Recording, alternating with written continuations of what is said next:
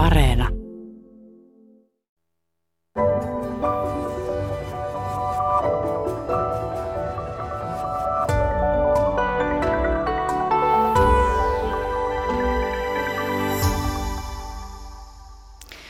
Keitä me olemme, mitä on ollut ennen meitä, sitä pohdimme nyt suvun historian näkökulmasta. Tietokirjailija Liisa Lauerma sä aiemmin julkaissut lapsille tarkoitetun sukuseikkailukirjan ja nyt sitten aikuisille vähän vastaavan suvun jäljillä kirjan. Ja sinun lähestymistapasi oman suvun tarinaan ja historiaan ei ole perinteinen sukututkimusmalli, vaan, vaan millainen? Mä olen ollut kiinnostunut suvusta ihan lähimpien sukupolvien historian osalta ja sellaiselta aikajänteeltä, mihin nimenomaan niin kuin muistitieto yltää. Mä oon itse syntynyt 60-luvulla ja, ja mun ää, muistitietoni aikajänne yltää tuonne 1800-luvun loppupuolelle.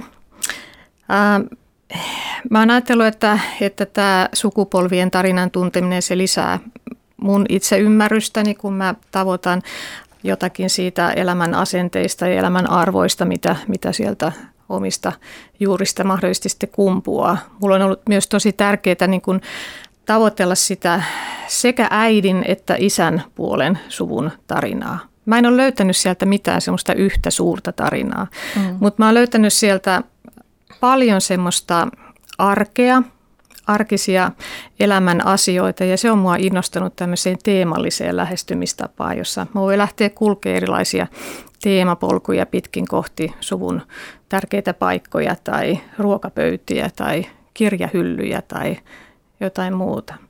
Mm. Sota-ajat ja, ja poikkeusolot on myös yksi tämmöinen tosi ohittamaton teema kulkea. Mm. Joo, että sun lähestymistapa enemmän tämmöinen elämänkerrallinen ja, ja lähinnä just kolme edeltävää sukupolvea Joo. kattava. Joo. Joo. No, kirjailija Anna Soudakova, sinä kerrot esikoisromaanissasi Mitä männyt näkevät isoisäsi tarinan ja sitä kautta käyt sitten läpi myös omaa historiaasi ja sitä, että millaisen historian jatkumoa sinä itse elät. Miksi sä äh, valitsit fiktion äh, omaksi lähestymistavaksisi suvu, sukusi historiaan? Um, se tapahtui vähän niin kuin vahingossa. Alun perin oli tarkoitus kirjoittaa sellainen vähän niin kuin tietoteksti omaa perhettä varten, missä uh, mä olisin kertonut mun isoisän, isoisän suvun, suvun tarinan, johon sitten taas uh, Stalinin vainot ovat vaikuttaneet hyvin suuresti. Mutta kun aloin sitä kirjoittaa, se pieni, pieni päähenkilö, pieni viisivuotias jurapoika alkoi ihan itsestään sieltä heräillä eloon ja huomasin, että tarina vie mennessään ja sille kasvaa siivet ja mä en enää pysty oikeastaan vaikuttaa siihen, että tästä tulee nyt vain pelkkä tietoteksti, vaan se oli hyvin nopea päätös ja sellainen aika intuitiivinenkin päätös, että tästä tulee romaani. Mm. Niin kerrot siinä tosiaan isoisäsi tarinan tämä Jura poika tosiaan viisivuotiaana menetti vanhempansa. Stalinin vainoissa puhutaan siitä kohta lisää tarkemmin, mutta, mutta useinhan on niin, että jonkinnäköinen elämänmuutos tai yllättävä tapahtuma käynnistää nämä kysymykset, että kuka olenkaan ja, ja miten elämäni on mennyt ja mitä, mitä edeltäville polville on tapahtunut. Ja myös sun kohdalla kävi mm. näin, eikö vaan, että sä aloit kirjoittaa vasta sitten, kun isoisäsi kuoli. Joo, ja ehkä se oli myöskin, no se oli toisaalta myöskin hänen tahtonsa, koska hän on mulle sanonut sitä, että voi kun sä joskus kirjoittaisit tästä kirjan, tästä näistä kaikista tarinoista, mitä mä oon sulle kertonut, mutta sitten kun hän tosiaan kuoli, niin hän jätti jälkeensä sellaisen todella ammottavan aukon mun elämään, että sitä oli sitten vaan periaatteessa pakko alkaa sitten täyttää niillä tarinoilla.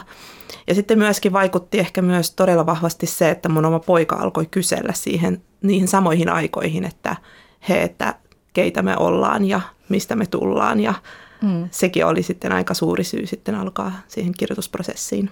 Joo. No ennen kuin puhutaan siitä, että millaisten keinojen kautta sitä oman suvun historiaa voi lähteä hahmottelemaan, niin keskustellaan vielä vähän tarkemmin näistä teidän henkilökohtaisista sukutarinoistanne.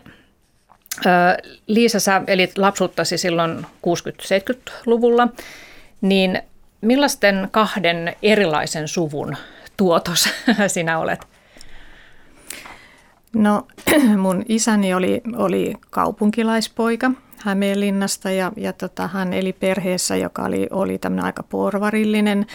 Ää, siellä tota, arvostettiin koulutusta ja sivistystä, taidetta paljon. Ää, molemmat vanhemmat olivat aika vaatimattomista oloista lähtöisin, mutta sitten nimenomaan koulutuksen kautta sitten tehneet aika ison sosiaalisen nousun ja, ja, ja tota, isoäiti toimi vankilan opettajana Hämeenlinnan naisvankilassa 30-, 40-, 50-luvuilla.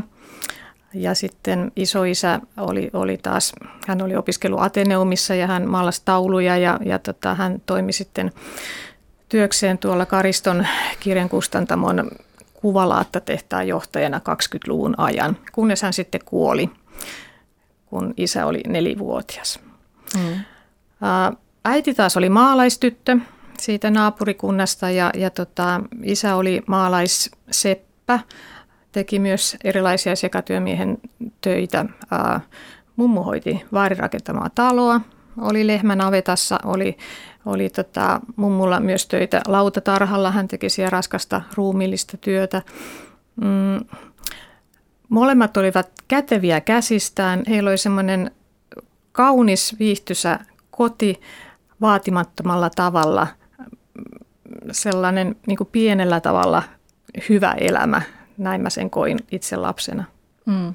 Mummo oli kokenut sitten kuitenkin tota, Äh, vuonna 18 sisällissodan aikaan aika isoja äh, menetyksiä. Hän oli tota menettänyt sekä isänsä että isosiskonsa että isoveljensä sodassa ja vaari oli myöskin sitten ollut vankileirillä muutaman kuukauden silloin, silloin keväällä ja kesällä Hennalassa. Mm. Niin tässä varmaan tietysti nämä erityisesti sisällissodan kohdalla nämä kahden suvun ö, erot tulivat eroon, esille. Mutta silloin kun sait lapsi, niin aistitko sä näiden erilaisten sukutaustojen yhteentörmäyksiä? Mm, meillä oli perheessä sellainen vähän sellainen arvoasetelma, että, että tota, mä koin lapsena, että äidin, äidin suku oli vähän sellainen niin kuin varjossa oleva ja huonompi suku ja isän suku oli se parempi suku.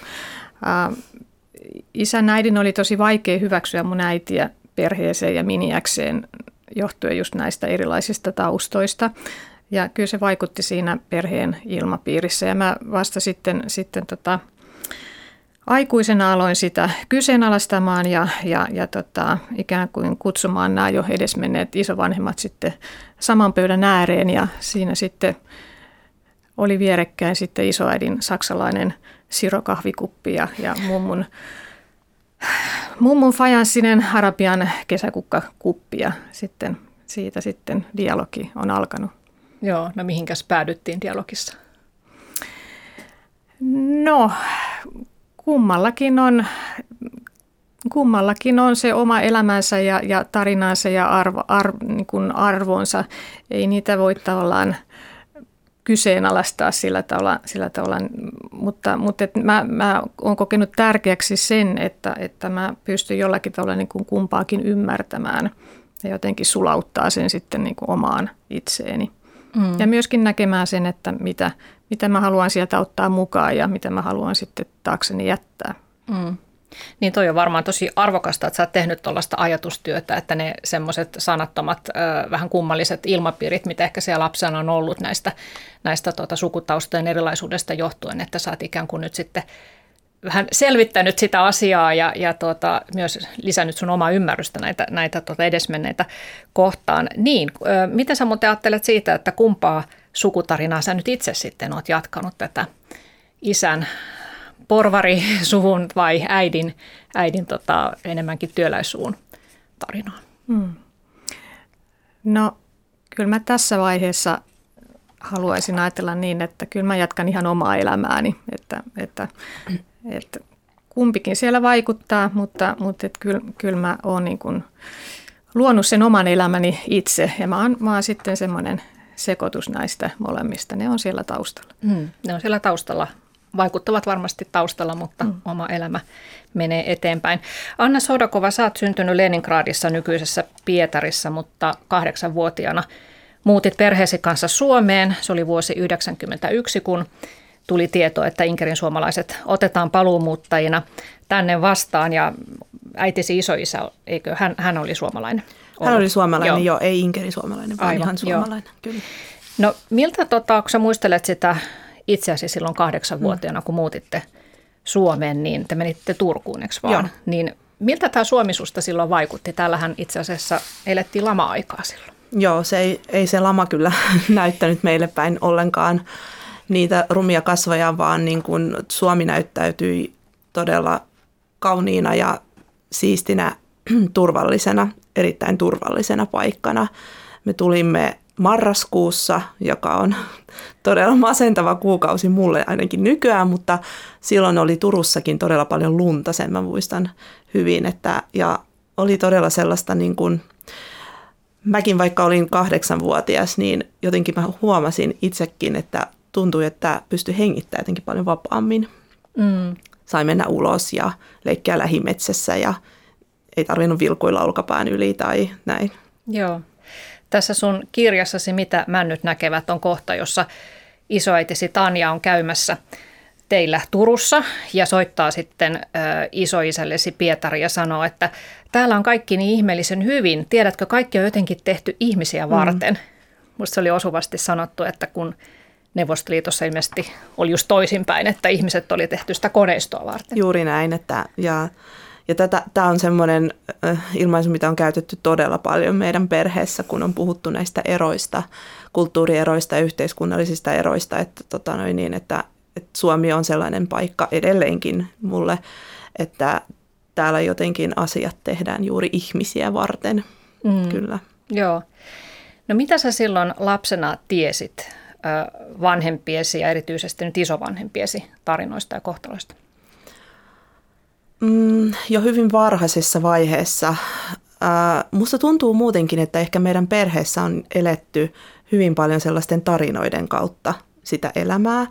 Ei olla kerrottu ehkä niin kuin vuosilukuja tai eikä myöskään ole, ole hirveästi puhuttu, että miltä tuntui, mutta on, on kerrottu tarinoita, että mun isoisä on paljon kertonut mulle tarinoita omasta lapsuudestaan, mitä hän itse muisti tai mitä hänen isosiskonsa hän, hän oli hänelle kertonut ja mitä oli tapahtunutkin. Hän oli todella niin kuin varhaisessa vaiheessa, että mä olin pieni tyttö, kun hän mulle näitä asioita kertoi ja jakoi. Ei mitenkään pelottavasti, että ne ei ahdistanut mua mitenkään, mutta että mä tiesin, mitä mm. oli tapahtunut ja että hän oli tosi pienenä jo jäänyt orvoksi ja näin. Että, ja, ja nämä tämmöiset tarinat on ollut tosi niin kuin tärkeä osa myöskin sitä mun omaa lapsuutta. Mm. Minkälaisessa tilanteessa isoisa kertoi sulle näitä tarinoita? Mm, ihan vaan arjessa. Me tehtiin tosi paljon juttuja hänen kanssaan, että käytiin vaikka sienimetsässä tai ö, ajelemassa pyörällä vaikka puistossa tai istuttiin ihan vaan teellä, niin sitten vaan saattoi tulla puheeksi joku juttu. Mm. Että ne ei ollut mitenkään sellaisia niin kuin vartavasten rakennettuja tilanteita, että nytpä kerron sulle, vaan ne tuli Joo. jotenkin vaan siinä arjessa mukana hän oli aika avoin sitten, että voisi kuvitella, että tuollaisista asioista myös halutaan vaieta, että unohtaa niin. ne kokonaan. Joo, että mä oon sitä paljon pohtinutkin, että hän on ollut aika avoin ja se oli varmaan hänelle ihan niin kuin tarkoituksena tehty sellainen päätös, että hän halusi jakaa niitä tarinoita. Mutta niin kuin just sanoin, että, että nyt mä oon vasta ruvennut sitä tuossa kirjan kirjoitusprosessin aikana niin ajattelemaan, että tosi vähän koskaan on puhuttu siitä, että miltä se sitten tuntui, mm. vaan Mm. Ehkä on menty just niiden tällaisten tapahtumien kautta sinne menneisyyteen. No mitä isoisäsi sitten kertoi siitä lapsuudestaan, että mitä hänen vanhemmilleen oli tapahtunut? Mm. Hän kertoi sitä, että äiti oli, äiti oli tosiaan maantiedon opettaja, isä oli juristi ja he oli, elivät aika lailla hyvin Pietarissa. Heillä oli oma asunto keskustassa ja ja tota noin niin, hyvin sellainen läheinen suku sekä isän että äidin puolelta ja tapasivat paljon sitten vaikka kesämökeillä ja muuten, muutoinkin. Ja, ja tota, sitten tosiaan vuonna 1936 niin ensimmäinen syyskuuta se on Venäjällä edelleen sellainen juhlapäivä, joka aloittaa aina lukuvuoden, niin äitiä tultiin hakemaan ihan kesken oppitunnin ja pidätettiin. Ja isä oli tosiaan jo pidätetty vähän ennen sitä.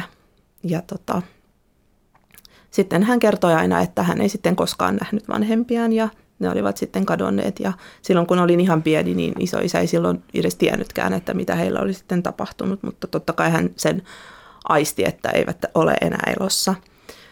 Ja tosi tärkeänä ihmisenä sitten sinne, siihen rinnalle jäi hänen isosiskonsa, joka toimi vähän niin kuin varavanhempana sitten hänelle. Ja hän kertoi paljon myöskin Uzbekistanin ajoista, jonne, jonne heidät sitten pakko siirrettiin kauemmas isoista, isoista kaupungeista ja vähän niin kuin pois, pois silmistä ja pois mielestäkin sitten. Ja sitä Uzbekistania hän muisteli todella paljon ja mielelläänkin, vaikka se oli sellainen pakkosiirto.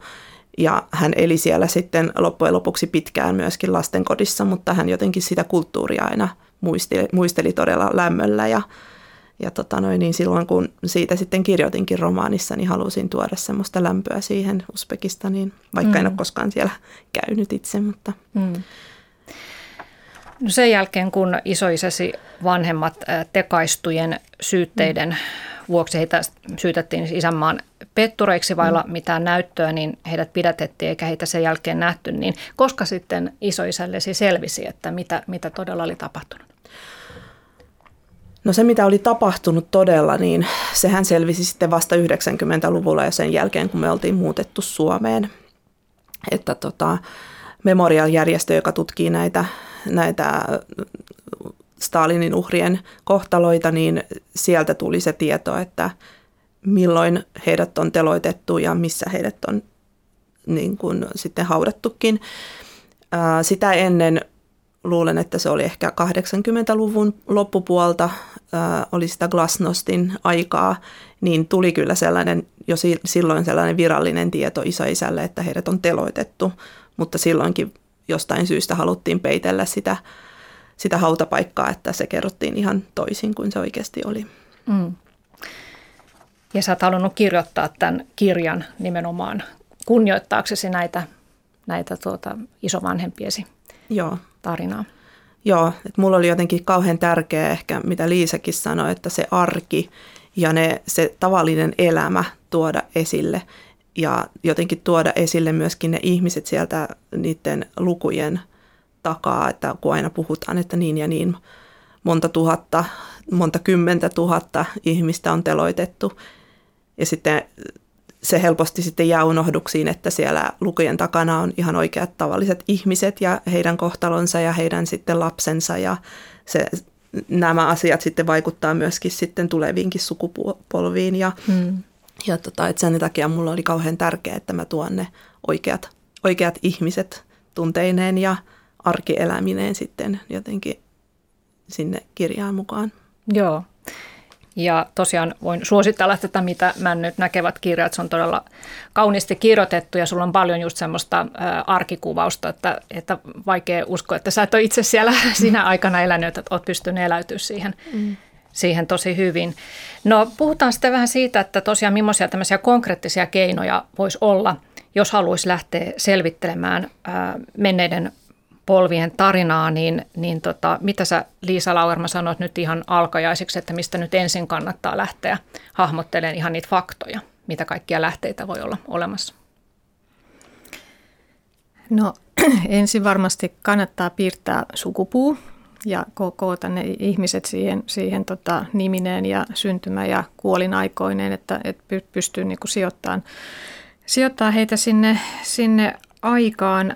Ähm, sitten me ollaan tietysti kauhean erilaisissa tilanteissa just sen suhteen, että mikä se muistitiedon osuus sitten siellä perheissä kulloinkin on. Et meillä on Annan kanssa tosi niin erilainen lähtökohta niin kuin tässä, tässä suhteessa, että, että mun perheessä ei jaettu muistoja. Siellä ei, ei puhuttu. Vanhe, isovanhempien kanssa oltiin paljon tekemisissä, he oli hyvin läheisiä, mutta ei jaettu muistoja. Ei kukaan tarinoinut mitään. Ja niin ne tavallaan ne, ne kiinnekohdat ehkä löytyy sitten, sitten tota, juuri erilaisista paikoista, rakennuksista, maisemista, esineistä, valokuvista, tekstiileistä, tämän tyyppisistä asioista, josta sitten pystyy niin kuin jollakin tavalla alkaa tavoittelemaan sitten, sitten myös sitä niin kuin arjen, arjen elämää. Ja mä luulen, että se, se juurikin se ää, sukujen niin kuin semmoinen eri ää, arvoistuminen, niin, niin jollakin tavalla vaikutti siihen, että niitä tarinoita ei sitten niin kuin oikein mielellään muisteltu. Että mä muistan hyvin sen, kun äidiltä kyselin joskus, että kerro nyt sun lapsuudesta tai kerro nyt sun elämästä jotakin, niin hän sitten aina vähän vetosi siihen, että no, että se oli niin vaatimatonta, en mä oikein osaa kertoa, että mm. et, et, sieltä ei oikein irronnut sitten mitään. Ja myöskään isä ei ollut kertoja. Mm. Että sä oot joutunut tavallaan semmoista palapeliä sitten kokoamaan joo, muista asioista. Joo, ja, ja tota, ehkä just, just tästä syystä niin, niin tota mä oon jotenkin kokenut, että se näiden tämmöisten muiston sirpaleiden kokoaminen just tällaisten erilaisten teemojen kautta on, on sitten, sitten niin kuin yksi reitti, jolla mä pääsen jollakin tavalla niin kuin käsiksi siihen elämähistoriaan, mitä sieltä sukupolvista löytyy. Ja, ja mä pystyn siinä myöskin tota siinä palapeliä kootessa, niin mä pystyn niin kuin yhdistämään sen äidin suvun ja sen isän suvun ja niin kuin tavallaan semmoisella teemapoluilla kulkea siellä sitten, sitten niin kuin, ää, kohdata eri ihmisiä ja eri sukupolvia ja eri aikoja ja pysyä se jonkun asian niin kuin äärellä mm. ja koittaa hahmottaa sitten sitä, sitä arkea sitä kautta. Mä voin vaikka ajatella, että mä lähden ää, suvun puutarhojen teemapolulle. Ja mä voin ajatella, että no siellä on se mun mummoni maalaisnaisen loistokas puutarha, joka kukki keväästä syksyyn ja, ja, ja mulla on siitä ihanat mm. muistot. Siellä on mun opettajatar Fannin kansakoulun kasvitarha, jossa hän opetti lapsille, että miten, miten tota kasveja viljellään. Siellä on, on tota, Annikki Emännän maatalon puutarha, jossa kasvoi paljon erilaisia ruusuja. Minkälainen oli Annikin rosaario siellä Urjalassa.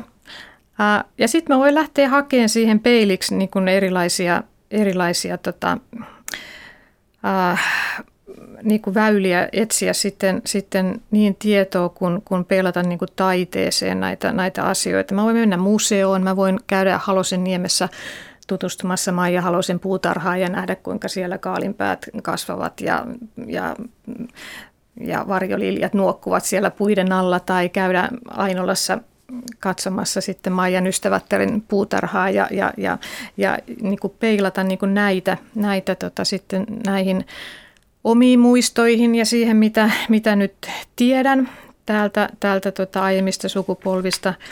Mm, mä voin lähteä etsimään peiliksi tietoa. Mä ehkä löydän Divarista vaikka jonkun tosi vanhan puutarhaoppaan ja mä pystyn niin kuin sijoittamaan sen niihin mun sukupolvini niin, niin kuin vuosikymmenille, että, että okei, että ehkä se mun isäni 50-luvulla luki sitten tätä puutarhaopasta ja valitsi sieltä nyt sitten tätä DDT-myrkkyä sitten, jota, jota suositeltiin sitten äh, omenapuiden ruiskutukseen. Äh, mä voin heittäytyä kansainväliseksi. Mä, mä voin ajatella, että, että tota, se pionin kukka, jota, jota mun äitini viljeli siellä ja helli mun lapsuuden kotipihassa, että, että se on, se on tota, Sehän on kukka, jota kunnioitettiin jo tuhat vuotta sitten Kiinassa ja kaupunkilaiset kokoontuvat pionin kukkajuhliin ja, ja, ja, ja tota, nyt se sama kasvi niin kun kasvaa täällä. Ää, tai että sokerimiironi omenapuu on, on kotoisin Venäjältä ja jostakin sieltä Pietarin seudulta ja nyt se kasvaa sitten täällä, täällä tota hämäläisen mummoni pihalla. Ää, ehkä tästä kaikesta mm, niin tietoon, ää, niihin muistin sirpaleisiin, ää, kun, kun tota, tämmöisen niin kuin erilaisiin taidekuviin tai, tai kaunokirjallisiin teksteihin, runoihin, ää, peilatessa, niin ehkä mä voin koota vaikka suvun oman puutarhakirjan. Tämmöisen niin kuin muistojen kollaasin kuvittaa sitä valokuvilla, muilla kuvilla. Ja se on sitten niin kuin se yksi tarina, mm-hmm. minkä mä pystyn niin kuin tavallaan jollakin tavalla rakentamaan sitten sieltä omasta, omasta historiasta. Joo, ja sulla on tuossa suvun jäljellä kirjassa paljon näitä vinkkejä, että se voi olla tosiaan puutarha, mitä sä lähdet tutkimaan, että mitä eri aikakausilla on, minkälaisia puutarhoja, tai se voi olla sen miettiminen, että mitä ammatteja suvussa on ollut, onko se ollut Kyllä. maanviljelijöitä vai, vai virkamiehiä, ja, tai että millaisilla kulkupeleillä on kuljettu, tai mitä, minkälaisia lehtiä ja kirjoja luettu, että näitä on vaikka mitä, mitä mistä sitä palapeliä voi sitten koostaa. Ja yksi on tietysti sitten, jos sattuu olemaan niin onnekas, että on ö, mahdollisuus lukea vanhoja kirjeitä. Ja sullahan Anna Soudakova oli, oli tämmöinen onni, että isoisäsi oli säästänyt mm. kirjeenvaihtoansa, niin tota, miten se on ensinnäkin mahdollista, että ne oli säilynyt ne mm. kirjeet mm. ja minkälaista tietoa sä sait kirjeistä? Niitähän sä myös sitten siterat tuossa sun kirjassasi. Joo, Joo, toi palapeli on mielenkiintoinen ajatus ja sitä niin kuin huomaa nytkin, että semmoista just on, just on joutunut tai saanut todella paljon myöskin koota itsekin, vaikka onkin ollut niitä tarinoita, mitä on kerrottu. Mä luulen, että silloin entisaikaan kirjo, kirjeitä, ainakin Venäjällä, mutta mä luulen, että kyllä varmasti täällä Suomessakin on pidetty todella suuressa arvossa, että ne on, on ollut sellainen tapa pitää yhteyttä sukuun, joka on kaukana ja jota ei, ei, näky, ei ole muuten päässyt näkemään, niin isoisä tosiaan säilytti paljon kirjeitä, mitä hän itse sai, mutta myös sellaisia kirjeitä, mitä hän oli kirjoittanut ystävilleen tai serkulleen, joka löytyy sitten vasta 80-luvulla. Ja hän oli ehkä ainoa sellainen linkki hänen niin kuin omaan menneisyyteensä, koska se serkku oli sen verran vanhempi, että hän muisti paljon enemmän asioita sieltä, vaikka isoisän vanhemmista tai siitä heidän yhteisestä suvustaan ja alkoi sitten kertoa niitä isoisälleni niissä kirjeissä. Mutta tosiaan isoisä säilytti myös tämmöisiä kirjeitä, eli hän ilmeisesti kirjoitti sitten kopiot, että hän ensiksi, ensiksi harjoitteli kirja, kirjoittamista, säilytti sen ja sitten hän kirjoitti oikean kirjan ja lähetti sen, että niitäkin sieltä löytyi ja se oli todella mielenkiintoista sitten päästä lukemaan niitä ja ja myöskin ne kirjeet, mitä isoisä oli esimerkiksi lähettänyt ystävilleen ihan nuorena, nuorena miehenä vielä ennen kuin hän esimerkiksi tapasi mun isoäidin, niin se oli todella mielenkiintoista lukea, että millainen. Ja sieltä sitten piirtyikin sellainen kuva, mitä mä en itse ehkä häntä tuntenut, mutta totta kai hän oli sellainen nuorena. Ja jo, joo, ne oli todella tärkeä osa sitä kokonaistarinan rakentamista, mm. rakentamista varten. Joo, että ne on oikein siis todella semmoisia autenttisia kurkistusluukkuja mm. siihen elämään, mitä se on ollut. Mutta sä käytit myös sitten valokuvia lähteinäsi, niin millaisia kuvia sä löysit ja, ja mitä niissä oli? Joo, valokuvia löytyi sellaisia ihan todella vanhojakin kuvia 1900-luvun alusta, tällaisia perheportretteja ja niitä oli todella mielenkiintoista – tutkia ja itse asiassa varmasti elo, valokuvat oli niin kuin ainoita tavaroita, mitä otettiin esimerkiksi mukaan, kun lähdettiin sinne Uzbekistaniin pois Leningradista, kun kaikki muut tavarat oli takavarikoitu. Ja niitä oli mielenkiintoista katsoa, koska silloinhan tietenkin mentiin vartavasten johonkin valokuvastudioon ja puettiin parhaimmat päälle ja, ja tota, seistiin vakavana. Ei saanut hymyillä esimerkiksi ja, ja silti niin kuin yritti sieltä valokuvien niiden vakavien ilmeiden läpi nähdä sen aidon ihmisen ja esimerkiksi miten isoisäni vanhemmat tai isoisäni isä pitää kättä vaimonsa olkapäällä tai tällaiset pienet eleet, katseet, niin ne herättää jo ne ihmiset, mitä ei koskaan ole tuntenut eikä nähnyt niin eloon ja mm. se, on, se on ollut todella vaikuttavaa kyllä. Joo, tässä oli äänessä kirjailija Anna Soudakova ja lisäksi täällä on tietokirjailija Liisa Lauerma ja puhumme suvun historiasta. No ainahan sanotaan, että kuva kertoo enemmän kuin tuhat sanaa, mutta joskus se kuva voi myös vähän valehdella tai ehkä antaa vääristyneen kuvan asioista, niin sullahan Liisa Lauerma oli, oli vähän tämmöinen kokemus liittyen isäsi lapsuuteen. Kyllä, mä, mä muistan katselleeni isoäidin talossa perhekuvaa sota-ajalta, missä oli mun isoäitini, joka oli silloin leski, ja sitten hänen neljä poikaansa. Ja se oli hyvin semmoinen erittäin semmoinen surumielinen, melankolinen kuva, missä kaksi poista oli sotilas puvussa he olivat rintamalla ja, ja kaksi poikaa sitten, sitten siinä nuorempana heidän, heidän kanssaan. Ää, ja kun se oli niitä ainoita kuvia, mitä mä isän perheestä ja lapsuudesta niin kuin näin, niin mulle siitä lapsena äh, mä hyvin uteliaana aina katselin. Mä tykkäsin siitä kuvasta, kun ne, ne, ne silloin keski-ikäiset miehet oli siinä niin erilaisia. Ne oli niin jotenkin, jotenkin tota, mua aina jotenkin huvitti se, se nähdä heidät niin kuin tämmöisenä niin kuin nuorina. Mutta sitten, sitten tosiaankin... Ää, mulle, mulle syntyi semmoinen kuva siitä isän, isän elämästä, että, että se oli tosi surullista. Että, että ei siihen nyt hymyä eikä iloa niin kuin on varmaan mahtunut. Että kaikki on tosi surullisia. Tämä oli tämmöinen niin kuin lapsen mielen tulkinta. Ja, ja siksi mulla oli ihan valtava niin kuin yllätys sitten, kun siitä on noin kymmenen vuotta aikaa, kun mä sitten sain sedältäni ää, tutustuttavaksi sitten sellaisen albumin, joka oli sitten hänelle kulkeutunut sitten, sitten tota, aikojen myötä ja, ja, ja tuota, se valokuva-albumi oli täynnä sitten kuvia isän ja velisten lapsuudesta semmoiselta ajalta, kun, kun äh, heidän isänsä vielä eli, isä kuvasi paljon, äh, oli todella niin kuin hilpeitä, iloisia, äh, semmoisia aistillisia kuvia kesästä, heidän kesähuvilallaan ja, ja, ja siellä uidaan ja, ja leikitään intiaaniteltassa ja, ja, ja tota, vaikka mitä. Ja, ja tota, myöskin sitten talvesta, miten rakennetaan luomilinnoja 20-luvulla ja, ja, ja, ja, ja kelkkaillaan sitten potkukelkalla.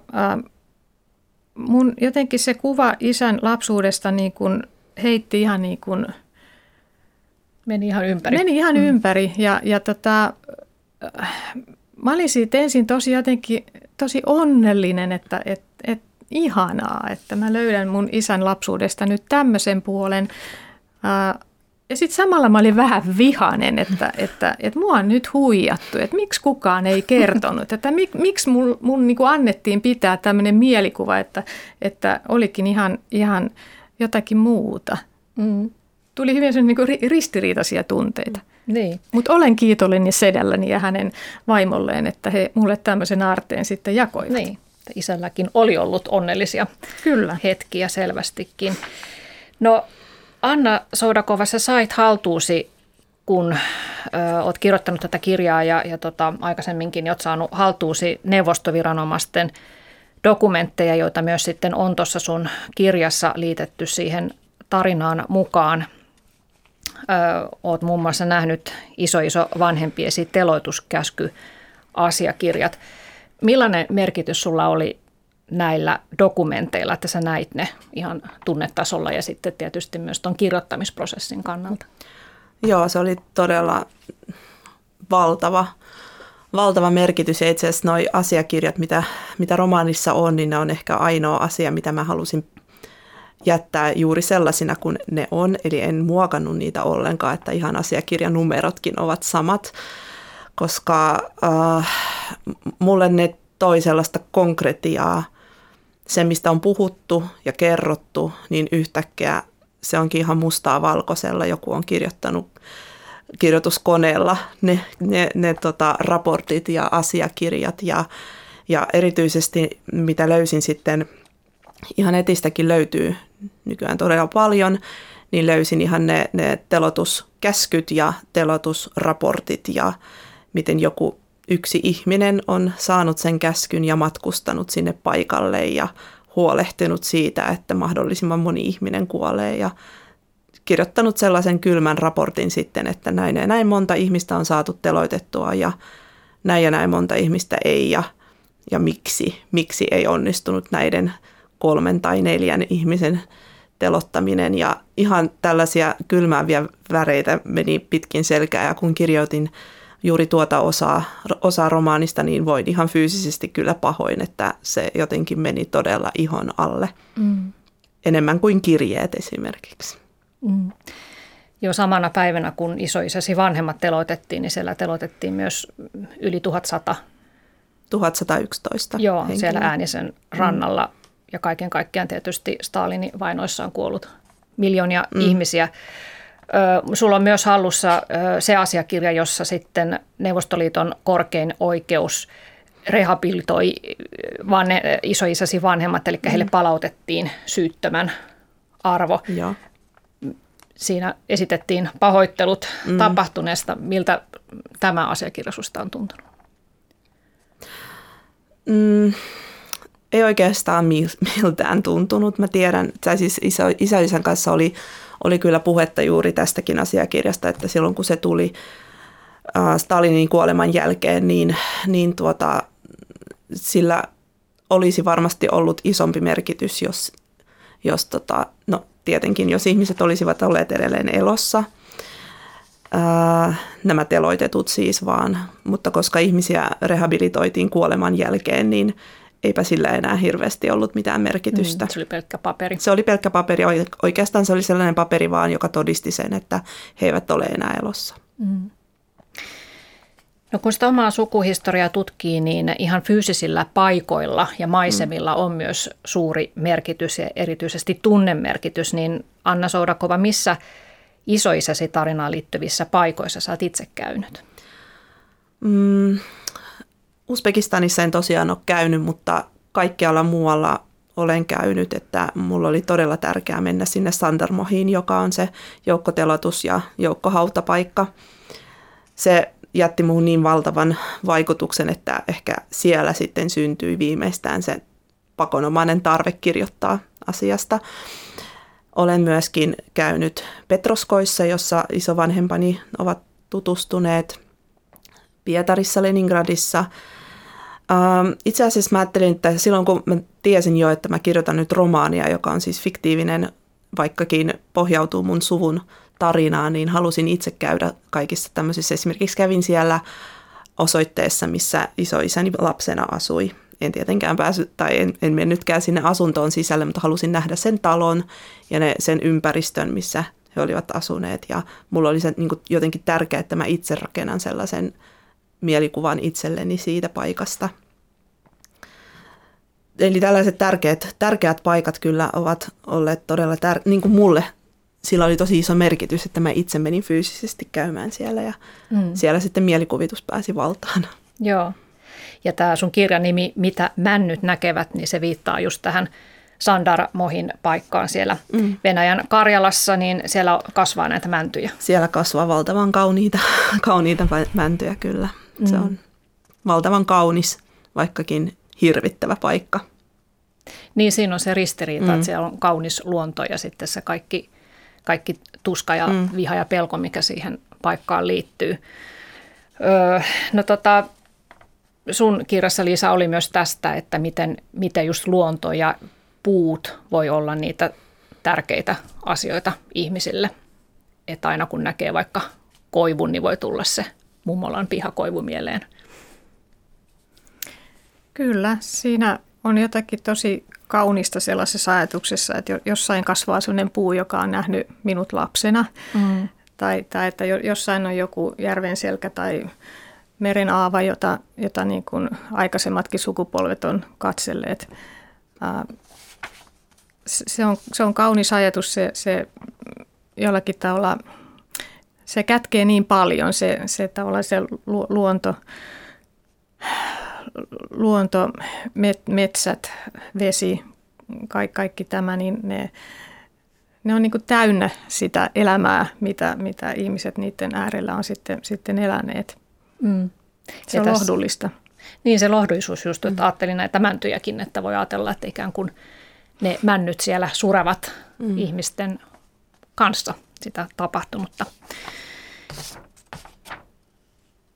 Niin, no jos puhutaan sitten vähän siitä, siitä, että mikä merkitys sillä on, että tuntee sen sukunsa tarinan, että tietysti se sukutausta on osa sitä henkilökohtaista historiasta, mikrohistoriaa, joka sitten, jota voi peilata siihen isompaan ajankuvaan. Öö, mitä sä Liisa Lauerma ajattelet, että mitä se sulle antaa se omien juurien – tutkiminen. Sä oot tällaisten teemojen kautta lähestynyt sitä ajankuvaa, missä sun kolme edellistä polvea on elänyt ja ha- olet hahmottanut sitä, sitä elämän menoa ja että miten, miten sinä olet päätynyt tähän, tähän hetkeen, niin millaisia voimavaroja tai uudenlaista asennetta se on antanut sulle omaan elämään? No mielenkiintoista ehkä on ollut esimerkiksi se, että, että miten se tarina voi muuttua. Että mi, miten mä voin niin kuin löytää sieltä, sieltä aikaisempien sukupolvien elämästä jotenkin semmoista, semmoista niin kuin uutta näkökulmaa, josta mä en ole ollenkaan ollut tietoinen.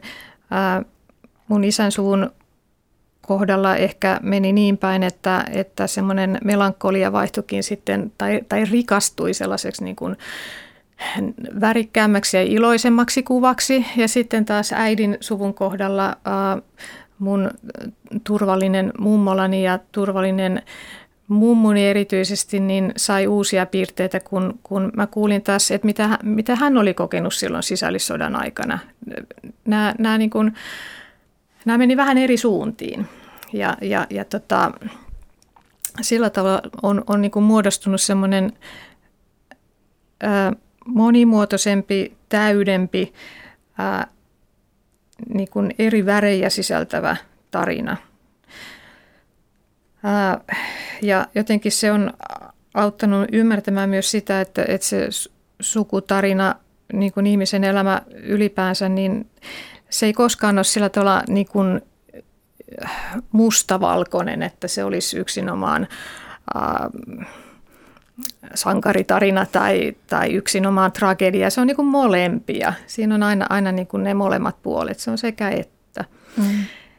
Ja, ja semmoinen toinen mun ajattelua rikastanut asia on se, että, että mä oon kokenut semmoista vahvaa liittymistä niiden mikrohistoriallisten tarinoiden kanssa sitten, sitten tämmöiseen historian niin kuin isompaan kuvaan ja kulttuurihistoriaan. Ja musta tuntuu, että ne, ne niin kuin pienet yksityiskohdat ää, näillä erilaisilla teemapoluilla, niin ne on jotenkin avannut niin, kuin, niin ovia kuin ikkunoita niin kuin tosi moneen suuntaan. Ja se on ollut se on ollut tosi niin kuin vapauttavaa. Et mä, mä ajattelen, että, että se mun historiani, joka nyt liittyy sitten hämäläisiin maalaiskyliin tai kaupunkiin Hämeessä, niin se, se ei ole vaan se, vaan se, on, se aukeaa niin kuin ulos muihin maihin ja muihin mantereille. Ja, ja, ja tota, mä voin ajatella, että, että juurikin, että se mun mummuni särkynyt sydän siellä, siellä tota,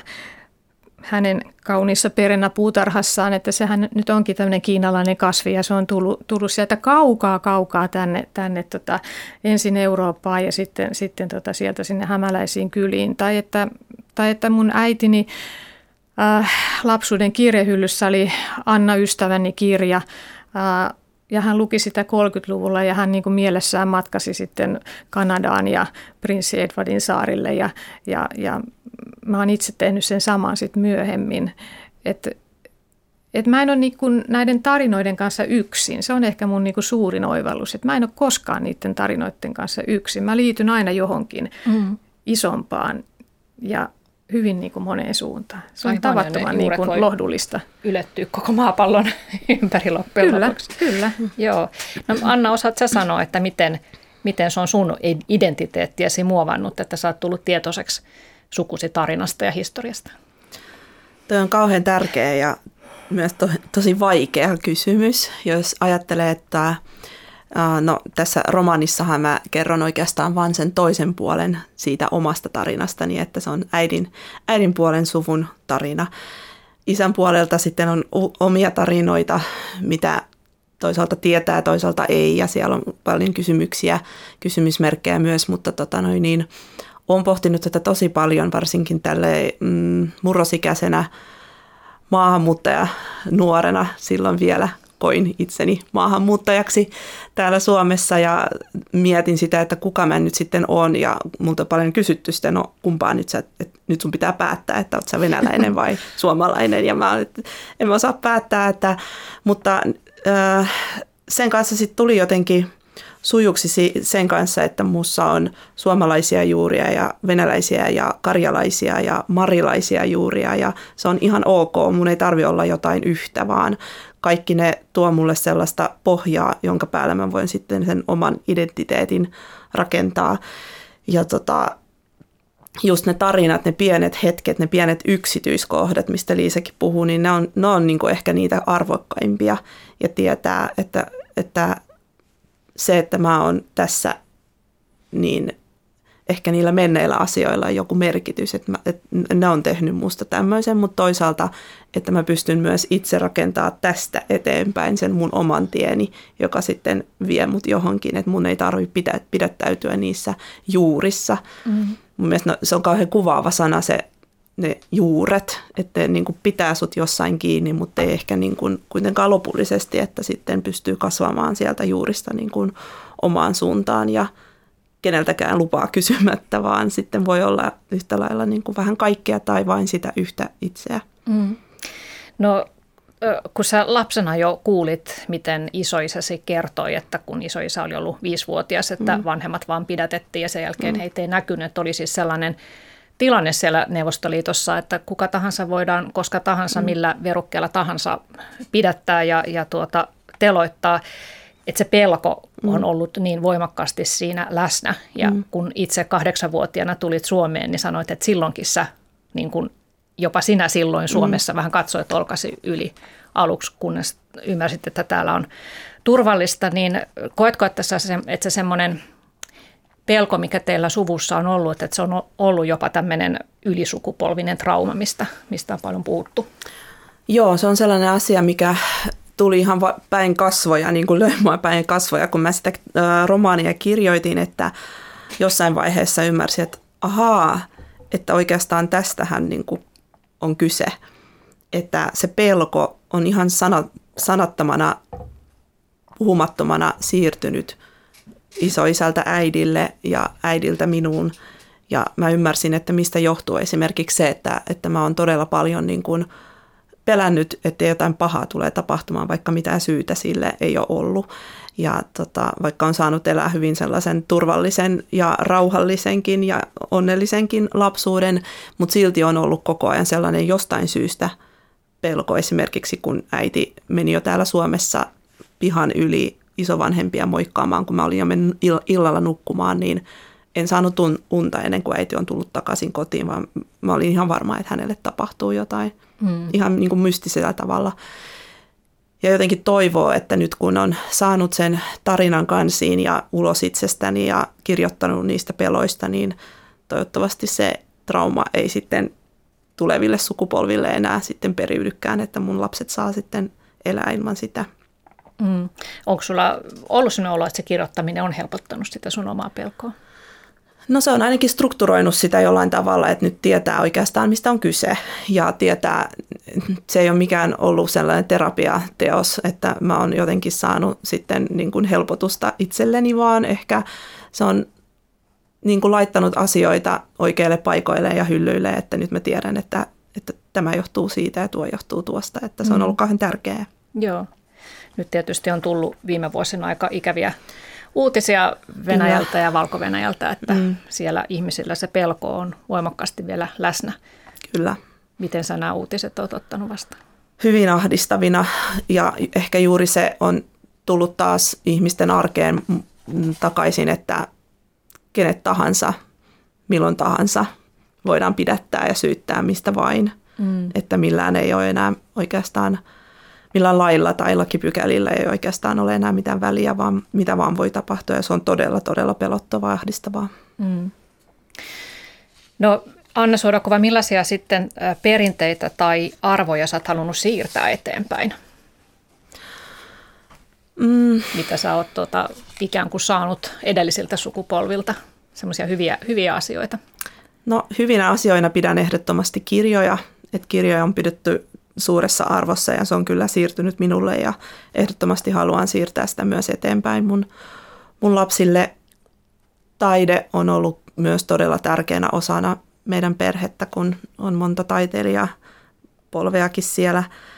Mutta ehdottomasti esimerkiksi perhekeskeisyys, sellaiset pienet asiat kuin yhdessä syöminen tai luonto, niin kun mennään yhdessä luontoon. Se on jotenkin niin tärkeä ja se on niin, niin mussa sisällä, että ei siitä oikeastaan pääse yli, yli ja se varmasti sitten toivottavasti siirtyy eteenpäinkin. Joo. Ja varmaan sitten se, että kun pohtii näitä, näitä menneiden polvien traagisia tapahtumia, niin myös sit voi herätä semmoinen kiitollisuus sitä omaa aikaa kohtaan, että meillä on mm. ihan eri tavalla mahdollisuuksia. Ja jos ajatellaan vaikka Anna sun isoisää, jonka moni unelma murskaantui sen mm. takia, että esimerkiksi koulu ja esimerkiksi pyrki sotilaslentäjäksi, Joo. niin opiston ovet eivät auenneet, koska hän, hän oli kansanvihollinen vihollisen Kyllä. lapsi.